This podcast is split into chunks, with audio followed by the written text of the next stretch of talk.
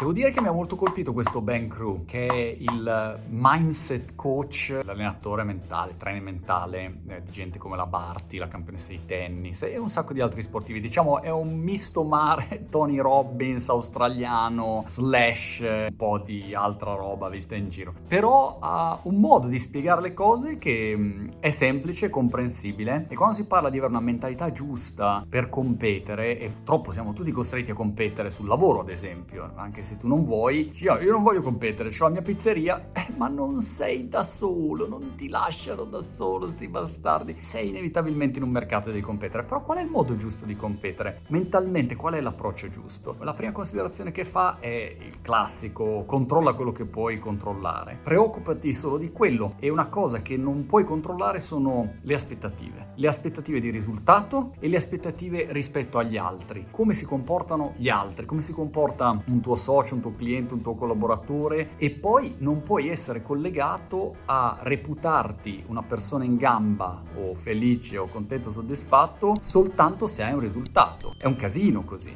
La giusta spiegazione che dava della Barty, attuale numero uno del mondo, è che lei ha separato la sua valutazione di se stessa come human being, come essere umano, rispetto a quello che è il mestiere che fa, tra la persona che è il personaggio. E se ci pensiamo siamo un po' tutti così, anche se non siamo famosi. Da un lato è la persona, la tua vita di tutti i giorni, i tuoi affetti, le, il tuo essere, e dall'altro lato sono le attività che fai e i risultati che ottieni. A volte li ottieni, a volte no. Però non puoi fare una valutazione esclusivamente basata sul risultato. Ho vinto, quindi sono figo. Ho guadagnato i soldi e allora sono in gamba. Sto bene. E se non succede, sto male. E se, come mi ricordo quando da ragazzino mi ero follemente innamorato la prima volta ed ero sempre davanti al telefono a aspettare la telefonata della mia amata, che non mi amava in realtà tantissimo, e io stavo davanti al telefono che tra parentesi era un telefono a rotella, stavo lì e lo guardavo. Allora, se lei mi chiamava ero felice, se non mi chiamava ero triste e disperato. Avevo un'aspettativa di risultato che mi amasse, cosa che si è rivelata poi non vera per fortuna, e poi dall'altro lato avevo un'aspettativa nei confronti della persona, che non è mai il massimo. Invece nel momento in cui tu separi questi due aspetti, va bene. Poi cos'altro mi sono segnato? che ho visto? Focus on the human being and not on the human doing. In inglese hai sempre questi modi di dire fighissimi, che non saprei come tradurlo in italiano. Concentrati sull'essere umano e non sull'essere facente, ecco. Sono due cose diverse e avere questa tua narrativa, non farti catturare dalla narrativa degli altri, non paragonarti agli altri. Vai dritto per la tua strada e poi a quel punto ti diverti in questo percorso e vedi se arrivano i risultati bene. Se no, tu stai bene uguale, ecco. Non è che hai bisogno di sentirti di più, non ti senti sminuito per il fatto che non hai ottenuto i risultati. Tu come persona vali a prescindere. Ecco, questa è una cosa molto bella. E la frase della Barty, credo al torneo precedente gli US Open, quando diceva I don't care what they think about me, but I care about them.